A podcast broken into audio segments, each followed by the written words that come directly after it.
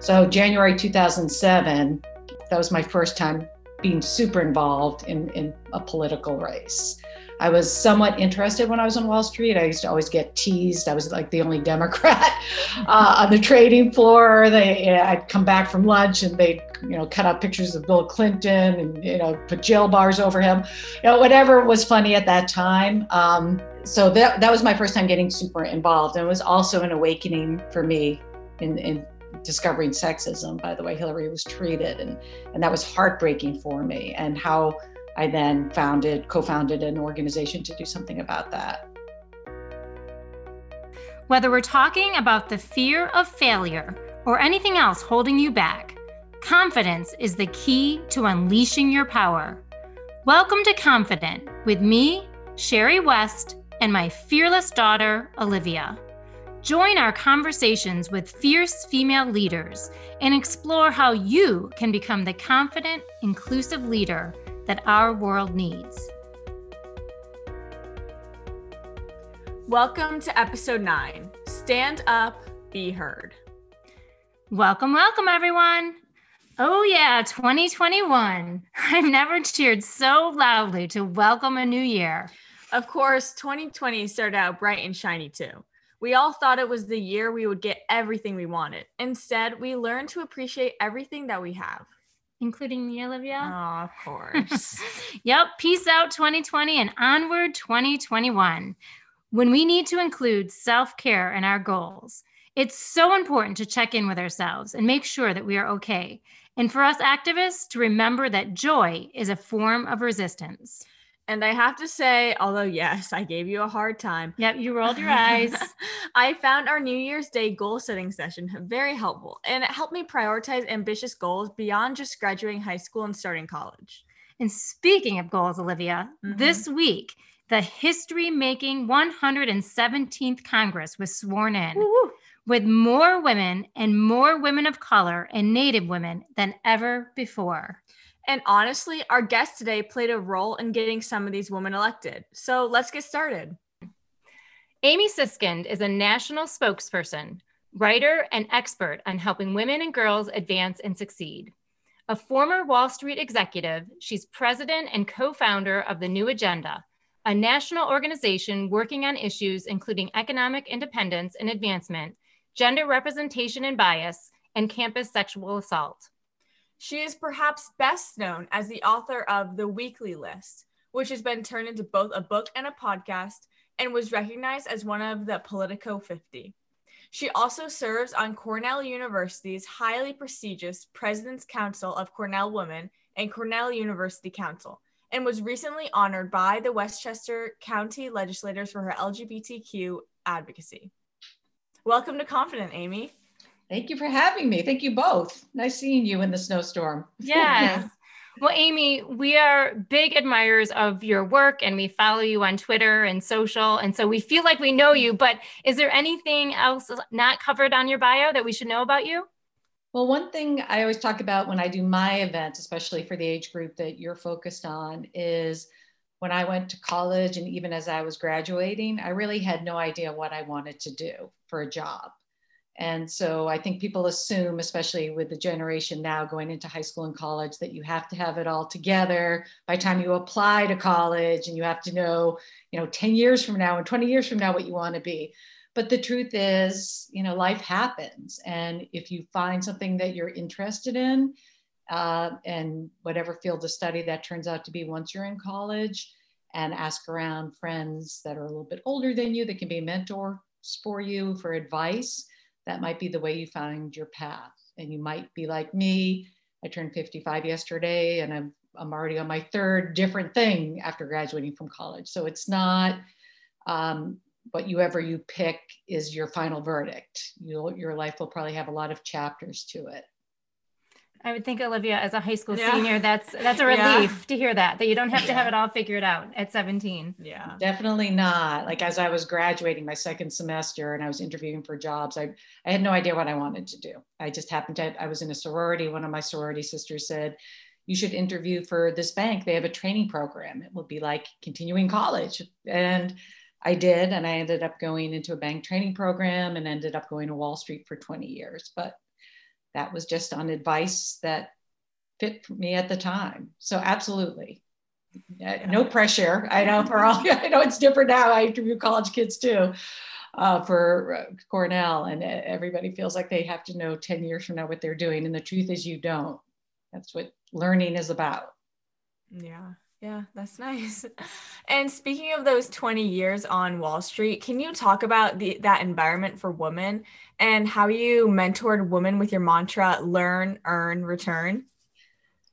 Yeah, so I'm a big believer in paying it forward. And uh, that has been something throughout my life and starting with Wall Street and what I do now, um, other than the list and running the National Women's Group, that uh, you benefit from helping others and others benefit from you helping you. And it's really served me well, especially being a woman, I think in any career field where you lift up others and then you're, they're your allies in the fight. And uh, I loved what I did on Wall Street. It just was very well suited to me. My daughter, who's working from home two rooms away, now works on Wall Street. She graduated from college a year and a half ago and is doing something similar to what I did. So um, I happen to love what I did, but I always made a habit of finding other women to connect with. And not every story is a good one. I had one boss in my very first job that I didn't get along with that actually tried to get me fired. But other than that, in my 20 years, um, that was something I, I, that was very important to me. And when I was uh, about 10 years into my career, I co founded with a group of peers something called Damsels in Distress because we were in the distressed debt business. And it started off just as a fun dinner, the five of us. It didn't even have a name. We were just going out and complaining to each other about stuff at work and staying out late, drinking and having fun. And then the next time, everyone heard about it, and we had 20 people. And so the next month after that, we said, well, why don't we all pick one young woman that we work with and bring her along? So the next time it was 50 to 100 people and we go to work the next day and all the guys would be like were you talking about us? What were you talking about? Uh, but it became this a, a great thing that i we met a lot of women young women who some of us hired later um, just informally in those kind of settings and those connections are super important. And i i always say that i count among my greatest accomplishments on wall street that some of the young women i mentored went on to very senior roles one went on to run research at morgan stanley one of my mentees there um, and so giving, you get back a lot. And um, that's a really important message throughout your career to look for a mentor to help you and to be a mentor when you can. I, I, couldn't agree more. And Live Girl was founded on the premise of paying it forward to the next generation of fierce, diverse female leaders. And and I agree. Like when you get that seat at the table, make sure you pull up a chair for another woman. And yes. I think it's incredible um, all the mentoring that that you did while on Wall Street. And then after Wall Street, you, you talked about three big chapters. After Wall Street, you made another big, uh, you made a big career transition into politics, which was a big risk for you at the time. Um, volunteering for, at the time, then Senator Hillary Rodham Clinton's reelection campaign. Um, can you talk about just like the, taking that risk and the bravery that it takes and, you, you know, how, how to encourage other women to take those types of risks? You know, at, at the time, it didn't feel particularly brave. I had been doing it for 20 years. I'd been on Wall Street, and I just got to a point where it was like doing the same thing and wasn't rewarding. And Wall Street is hard to leave because of the money and the power. And I was in a prestigious position, but um, I just knew it was time. I had been cutting back gradually to working three days a week. I had two young children, and I had a daughter who was in fourth grade and a son that was in first grade and I got to the point where I financially could. And I just went on vacation in August, and there had been all sorts of fighting in the office. And, I, you know, I went away for two weeks and I said, you know what, I'm done. And, you know, it's a little more complicated than that, but that's a short story. And I didn't know what was next. I, uh, so that was August, and I'm Jewish. So I went to temple for the Jewish holidays in September. And one of my friends said, you should go to this luncheon at Eleanor Roosevelt Legacy Committee, which is a group um, started by uh, Judith Hope that helps get uh, pro choice women elected. It's in New York State. And so it's really important that you listen to what's around you and go to things and make these connections. So I went to this lunch and Hillary was a speaker and I had been, I had seen Hillary before I retired from Wall Street. I had taken my daughter to see her speak and bring her report that she had written in third grade about her. Um, so I, I, went to this um, luncheon and Judith, who ran this huge organization, came up to me and she said, You, you should run for politics. And I didn't want to, but I then had that connection. And then a few months later, Hillary had won the Senate and was announcing to run for president. And Judith reached out to me um, about being an ambassador for Hillary when she ran for president. This is 2007, 2007, not 2017, 2007. Mm-hmm. So January 2007, um, and I got involved. That was my first time being super involved in, in a political race. I was somewhat interested when I was on Wall Street. I used to always get teased. I was like the only Democrat uh, on the trading floor. They, you know, I'd come back from lunch and they'd, you know, cut out pictures of Bill Clinton and you know put jail bars over him, you know, whatever was funny at that time. Um, but I, so that that was my first time getting super involved, and it was also an awakening for me in in discovering sexism by the way Hillary was treated, and and that was heartbreaking for me, and how I then founded, co-founded an organization to do something about that. That's yeah, a good, that's a good transition. Yeah, yeah. So, um, in 2008, you founded the New Agenda to dismantle systemic gender inequality. So, could you talk about the structural biases against women that prompted you to launch this? Yeah, so ironically, and I guess these things kind of go through phases. When I was on Wall Street, I really didn't find that gender was something that stopped me. I, you know, I think once social media came and there was in the 1990s a whole reprogramming about how women should view themselves, things started to shift. But when I graduated in, in 1987 through that next decade, um, I just sort of sprinted up the, the ranks and I didn't really encounter sexism that much. I mean, intermittently, yes, but nothing like what Hillary endured. And um, going back to 2008, it was an awakening for our country as a whole, just watching. And there were, it was very evident that there were no women's groups um, that really spoke out for her. And the Democratic Party allowed it to happen, which was equally, in equal measure, heartbreaking. So a group of us from around the country sat in my living room shortly after she dropped out, and we decided to do something different, which was to be nonpartisan. We were going to be a voice for all women. And the first, I would say, like three to four years of our organization, founded in 2008, were really about speaking out against sexism because there were so few voices. And then uh, we were one of the inputs for picking a woman VP. McCain, who was running against Obama, picked a woman VP. And all the stuff that Hillary had just endured, we just went through the same loop again, this time with Sarah Palin.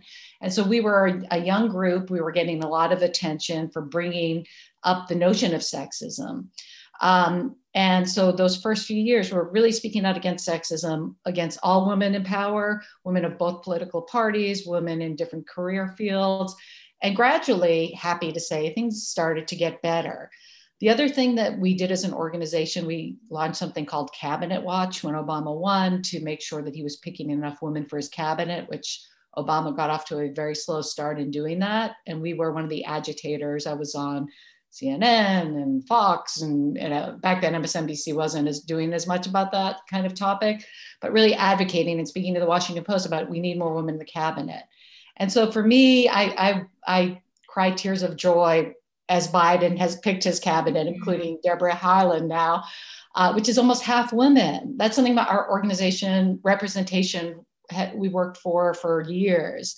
And so to see it's sort of full circle for me to see all these women be picked and what Biden has done, not only women, but Deb Haaland, the first Native American woman to be Interior Secretary, um, the first woman Treasury Secretary, so many women of color in as first in these positions. So it's just to me, that feels like our work has gone full circle. And that's something our organization, in addition to mentoring, um, spends a lot of time on the importance of getting women into senior roles.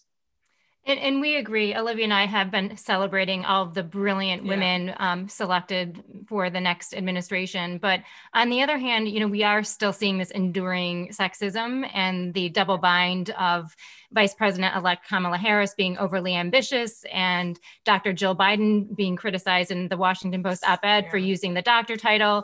Um, so, you know, how would you rate our, our progress and, and where do we go from here?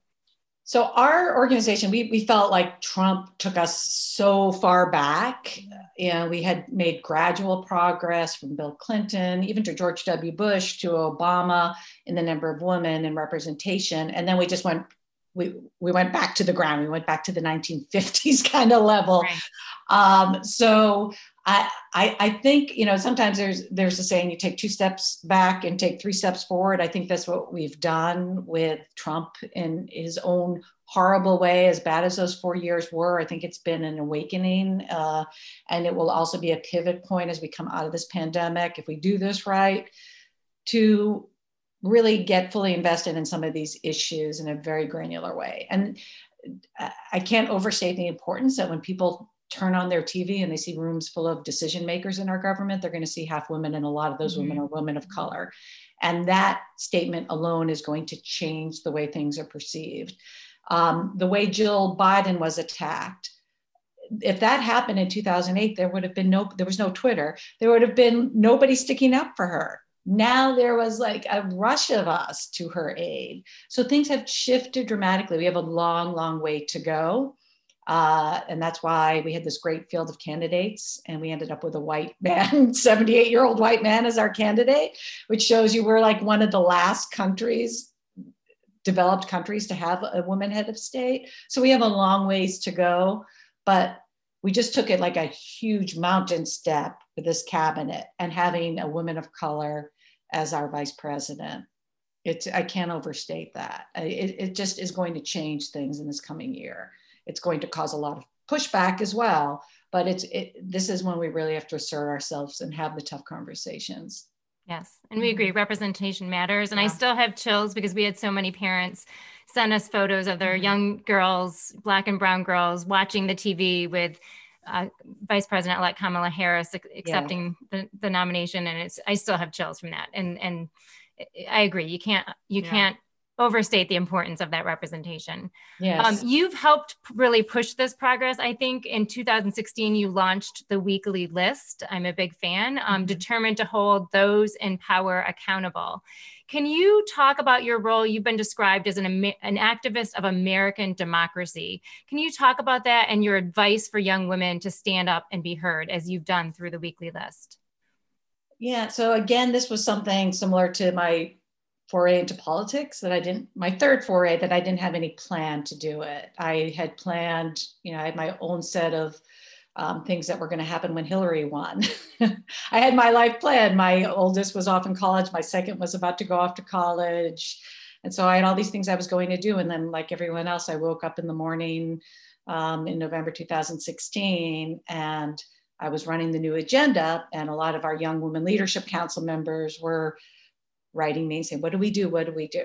And I had plans that weekend to go to a spa with friends to celebrate Hillary winning. And we didn't go as a group, but I still went to think about what I wanted to do next. And I'm Jewish American, and so I grew up with an education in the Holocaust, and I was really concerned about some of the things I saw with Trump uh, that really struck me as very authoritarian.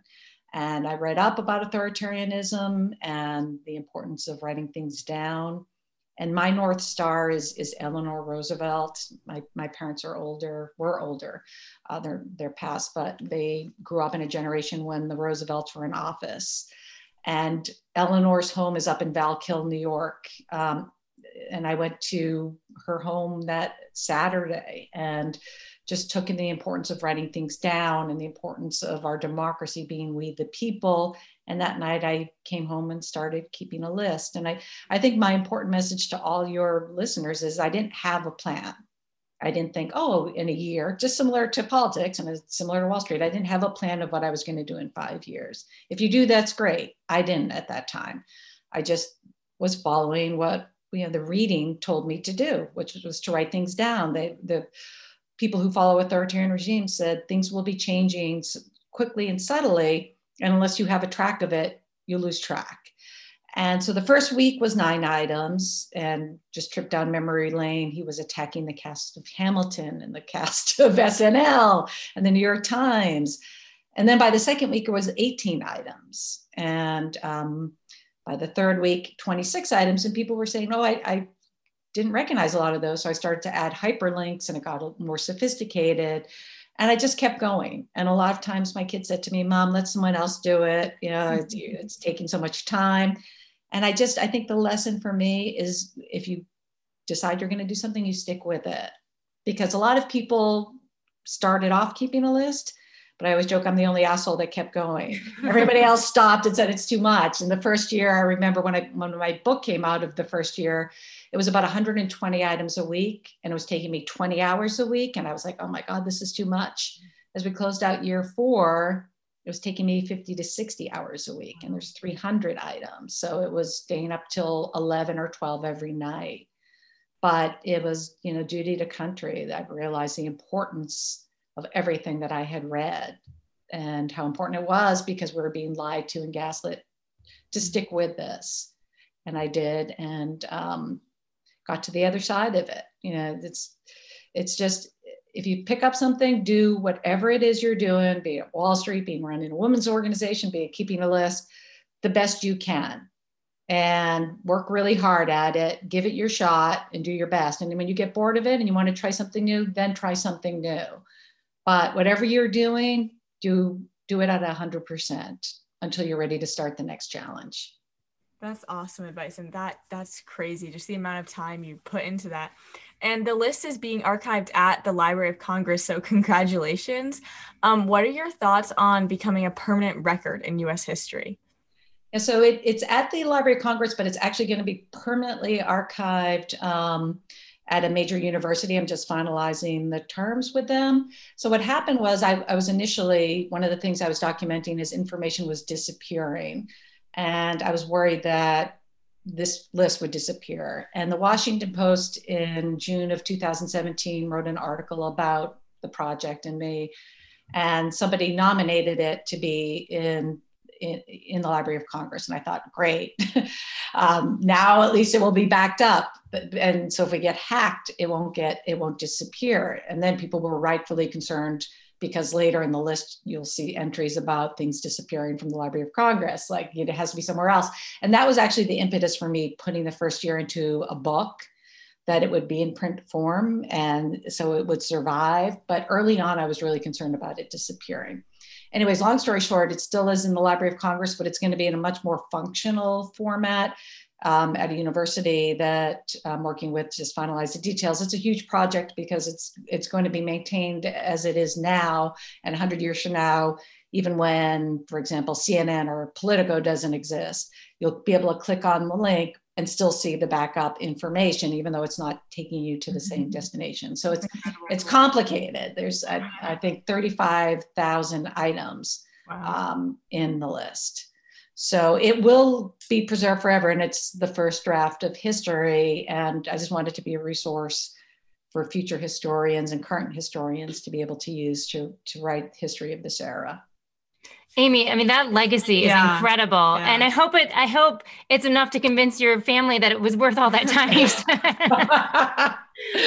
they I, they get it now. I, I, when I was winding down the project, the Washington Post has been wonderful to work with. They, they wrote about my book too, and they did a full page um, in their Sunday edition right before the election of just items from the list, kind of like. Uh, you know, I hate to use bad sad examples, but like what the New York Times did with when we reached the 100,000 deaths and what the Washington Post did with shooting victims, they just made it a whole page and said, this is 1% of the list. We picked items from each week. And, and so I, you know, that visual for people when it hit that Sunday was so shocking to people. And, and Nicolle Wallace held it up on MSNBC and said, this is just 1% of the not normal we have, you know, so I, I, I recognize the importance of it. I also recognize the importance now of coming back down and getting my health back and getting my life right. back. And I've been sitting at my computer every Friday and Saturday for the last four years to finish the list. And so I'm grateful to gradually going through like this detox of getting my personal life back again. Right like having some hot cocoa and going sledding on a snow day. yes. I, am still going until uh, January 20th uh, in, in a section called After, fortunately, but it's compared to what it was, it's just so much less. Um, but yes, of course, we knew he wasn't going to to leave in a normal way because right of course not. do anything normally. Right right. So amy i follow you on twitter and i thought it was really cool recently when the time person of the year was posted and one of your followers wrote that you deserve the honor of heroine of the year for your role in holding elected officials accountable. How do you see your impact of your activism? Uh you know i'm a very down to earth, humble person. So all of this, like when I started, I had, um, I think like 500 or a thousand followers on Twitter. So like I just crossed half a million. It's just, um, again, none of this was like anything I envisioned. And I do have, I'm trying to use the voice that I have in the best way I can, like to raise money for Georgia. I raised $300,000 for Georgia for their candidates or doing events and motivating people to vote. So um, I am honored to have this voice, but it hasn't changed who I am. I like to hang out with my dogs and my kids. And when, it, when the pandemic's over, I'm going to have all my friends over and have a lot of parties and drink a lot of champagne to celebrate uh, the election when we and when we can be back together again and hug everyone.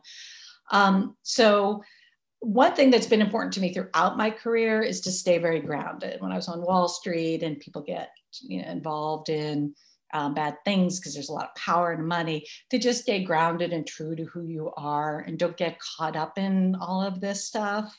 I'm still that same person. I, mean I, my value system is the same taking my dogs for a walk going to the trail my friendships uh, those are the things that matter to me.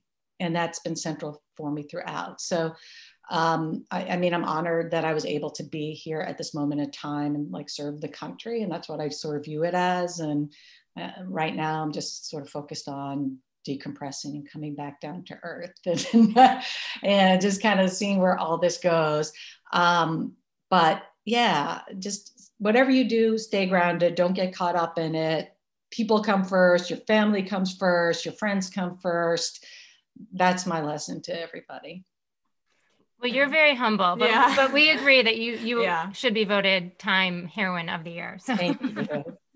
And speaking of those over half a million followers on Twitter, you are a recognized thought leader um, on social media. So my question is, social media, love it or hate it? Yeah. Uh, uh, both. I mean, I, I can like last week, one of my um, college friends who lives up in your town we had been planning to go for lunch to celebrate the election and she, she found this place we both have dogs the the fat poodle in old greenwich and so we were meeting outdoors. It was like a warm enough day that we could meet out sit outside for one last lunch. Um, and i happened to like send a stupid tweet beforehand. Just like i was it was meant to be funny. I couldn't find the right graphic so i just sent it. I went off, I was having lunch with her, so I didn't have my phone out. I came back and I was like trending because I tweeted something stupid and it was really inarticulate and it was really stupid. I shouldn't have sent it. And I apologize, which is one thing I've learned like, don't fight against it, apologize properly, take ownership of it, do better the next time. Um, but I have been, you know, the pot that's everything I do is under such a magnifying glass. And I can send something stupid and not pay attention and be called to the, you know, the woodshed for it. Um, I could tweet something like, for example, last week, yeah, how Trump joked about the suburbs all the time that if the Democrats win, Cory Booker is going to come in and burn down the suburbs and da da da da da, and he's going to save the suburbs. And so a lot of us had joked that shortly after the election, like, when do we burn down the suburbs? And so I sent just sent to like a, a tweet about that. When do we burn down the suburbs? Just joke. And everyone on our side got it they were like, well, first we have to get Cory Booker. And he'd also said there were going to be taco trucks at every corner in the suburbs and all the, his racist stuff. But the people on his side actually believed it. They were like, Amy Siskind is going to come to the suburbs and burn us. This is the, the far left, you know, looking for a civil war. And they were posting my address and all this stuff. So that's the craziness of being public like. So sometimes I like it, sometimes I hate it. It's not what it's cracked up to be. And it's a lot of responsibility.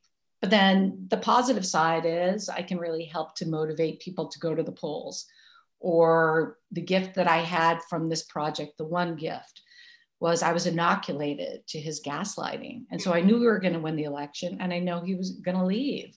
And it's sort of like everyone of my friends even was like going through this emotional abuse. I still got a, a text from one of my friends today in California. What's going to happen on January 6th? Are they going to re? I was like, no, no, no. All of this is I've, you know, so I, I can calm people down and bring them back to earth. And that's also been a gift of having a big platform and being able to, um, it, Cheryl Strayed, the author, joked like, "Will you come to my house and whisper to me every five minutes? It's going to be okay." Mm-hmm. Uh, you know, it's just I've always been calm about this election and what we were going to do, and that he would leave and it would end. So, I guess that's a long way of saying there's positives and negatives, mm-hmm. but don't think that it's all like peaches and roses and mm-hmm. lovely. It, right. It's a lot of responsibility and a lot of negatives come with that kind of presence. And the stakes are higher for you, of yeah. course, with over over half a million followers. But I think it's good advice for all of us to be very thoughtful and purposeful about what we post on social media. So thank yes. you for that. Um, I love earlier you alluded to Eleanor Roosevelt as one of your role models. Um, and I love, I read somewhere that when you made the decision, before you made the decision to launch the weekly list, you asked yourself, what would Eleanor do? And I'd be curious just to kind of have you describe the role that role models and mentors have played in your life and your life's decision, decisions. Yeah. So my mom, again, if she were alive, she'd be over 100. My parents were born in 1915 and 17. So I grew up hearing, I grew up in Massachusetts and I grew up hearing about the Kennedys and the Roosevelts as sort of the Democrats. And uh, so Eleanor has this enduring role for me, maybe in the way that Hillary Clinton has for women of your organization that are younger. So um, I, when I moved to New York and I discovered her home is up here, I've been so many times, and it's where she also walked her dog. So I bring Shep and Arlene, my famous dogs, who are named after my friends from Wall Street, um, and we've walked the trails where Eleanor walked. But uh, you know, I, when you get to this point and and things are very fearful. I found that one of the most empowering things was these articles on authoritarianism and Eleanor, because it, it helped me understand that this wasn't the first time something like this had happened in the world. Mm-hmm. And the articles like Masha Gessen, who wrote an article in November 2016 about what was about to happen, almost everything she said in that November 2016 article turned out to be true because these things in authoritarian regimes follow a pattern in history. And Eleanor, who had lived through a period of time, you know, from Hoover to FDR, um, you know, in our country as well, was going through the depression and having lived through a pandemic. A lot of that was very, I didn't know the pandemic was coming, but having been through an, an era of, of great difficulty in the country, uh, when government's function was also called into question and in a much different way. Uh, but just ha- having somebody else's wisdom um, took a lot of weight off my shoulders. And about a week before the election of this election, a box came. And I, and I wish I had the cover down here with me. It's up in my bedroom. I opened it up and it was this beautiful photo of Eleanor. And there's a new biography out about her. Mm-hmm. And the cover photo was just gorgeous. And the author happened to follow me on Twitter and know, knew the story about Eleanor. So I guess he had sent me an advance copy, but it just, it felt like everything had gone full circle. You know, it was just wonderful for me. Um, and I just want to close out with saying, I, so I've read about her now, and I've read other books about her, but not at this level of very granular detail. And she was less than perfect. I mean, she was very anti Semitic. Uh, Franklin was very homophobic. They were racist when they were younger, but we don't know them for that. So people evolve. I think we have to, like, I think there's like this cancel culture stuff, like assuming everyone has been perfect for all their lives. I think we have to create a space where we allow people to have faults and to have done things in the past that they can improve on. Because uh, some of this stuff I was I was reading, I was like, oh my goodness gracious, is bad. I, when the first Jewish um, Supreme Court justice Brandeis was being nominated, Eleanor assumed that they weren't going to push him through so easily because he was Jewish, which wasn't the reason. They thought he was too liberal, but really, really anti, virulently anti-Semitic. But then later in life, not that way. So people grow. We have to give each other space to grow and realize in 20 years, we're all gonna, our country's gonna look a lot different, and we're all gonna look a lot different. That's progress. Yeah. So that was my lesson from that. Yeah, yeah. I mean, all of our leaders have some sort of faults in some way. Um, and that's a really important point about the cancel culture. So, with a new administration and hope on the horizon, what's next for you? And the answer is I am not planning on anything. I mean, between us and Only for I, I got approached about potentially having a documentary being done on me and the and if that works out great, I would like to tell my story at some point, either in a documentary or eventually write a memoir. But um, I I want to do less. Like I'm saying no to a lot of things, and I just had my cards read I, for the first time in my life, two years ago, did this. Like a woman who had followed me on Twitter. She's like, I will do it for you for free. She's this famous astrologer. And I just had it read again. And, and the long story short is she recommended what I've been kind of thinking. She's like, You're going to have a lot of things and you might be called, but I, if the Biden administration calls me for country, I would do something, but I do not want to do anything for that. I, I don't have grand ambitions of what's next other than I've done enough and I would like to have some space in my life when the pandemic's over to travel for my mm-hmm. love life, for my personal life, all the things that I had hoped after Hillary won to pick up on some of those things. So um, again, if Judy calls and I need can help in some way, I would do that, but I, I don't have any grand ambitions at this point. All right. Well, we will be following you because yeah. we've seen the impact and the success you've had without planning. So, so we know there's something uh, magnificent in the future. But thank you. We're going to end their interview with three fun questions just so our listeners can get to know you a little bit better. We call them our three wise women questions. And the first one is Can you share a favorite Netflix or obsession that's gotten you through the pandemic and quarantine? Uh, yeah, it was funny. My my friend Marnie from who's like on my floor in freshman year in college called me yesterday for my birthday, and she said, because I, I put a post about like what I had watched and I watched Emily in Paris, which is so not me and like love, love, loved it. She's like, I can't believe you loved it. And I said, just for this period of time, I have found that I'm really like there's this other goofy show on um, Apple TV, Ted Basso or something. I, I really like silly things. And my son is big on history and he's wanted to watch shows that were popular over the last four years that maybe had elements of authoritarianism. And I, I just couldn't like i needed to escape. Right mm-hmm. so um, those are the kind of things that i've enjoyed uh, more light things. I mean I, I got through crown and whatnot and i enjoyed it. Um, what was the other one? Uh, no that the was queen's gambit. The queen's gambit? I love the queen's gambit. There's another show about a heavy set woman but it's on hulu that i love too. That was just delicious. Uh, can't think of it, it's a single word. But anyway, I, I've tended towards light and fun. Makes perfect sense. Yeah. And I'm well, I liked undoing too, but who didn't like that? But although we were convinced as we were watching it that it wasn't going to be Hugh Grant because that would have been okay, so wow, obvious. Oh, sorry, sorry, spoiler alert. But then we were like so mad. We're like, oh, so it was predictable after all. Anyways, mm-hmm. next question then. yeah, the next question is who is your favorite author? Huh. That is a good question. You know, first of all, I haven't like this reading Eleanor's book. Um, I haven't been able to read for really the last four years, so that's like a question that's not fresh in my mind. And I, I mean, I loved um, Jennifer Weiner's books, and now like I see her on Twitter, which is super cool. Um, Emily Giffin.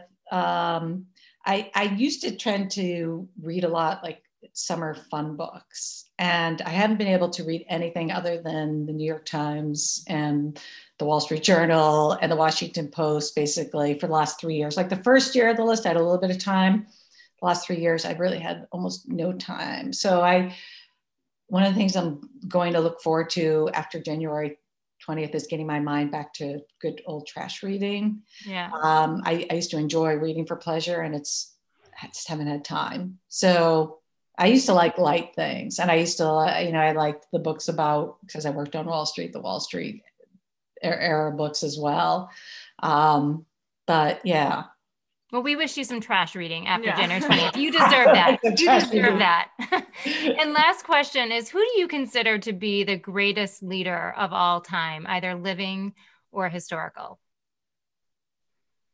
Oh, good question. And that's one thing you discover as you get older that these people have faults. Like I, I you know, Eleanor, I consider to have been sort of the shadow president during the Depression. And the more I read about that time, you realize how much of FDR's presidency was really Eleanor. They say that she was his conscience and the one who went out on the field because he couldn't do it. Um, but I, I, you know, I, I, would probably say Eleanor. I think she is probably the president that got us through the Great Depression. Um, but the other thing I've learned, because if you had asked me who the greatest Democrat was of the living time, I, as president, I would have sent Bill Clinton. And then we went through the whole Me Too era and, and went found the foibles of Bill Clinton. Like being alive during his era was a good time to live in this country.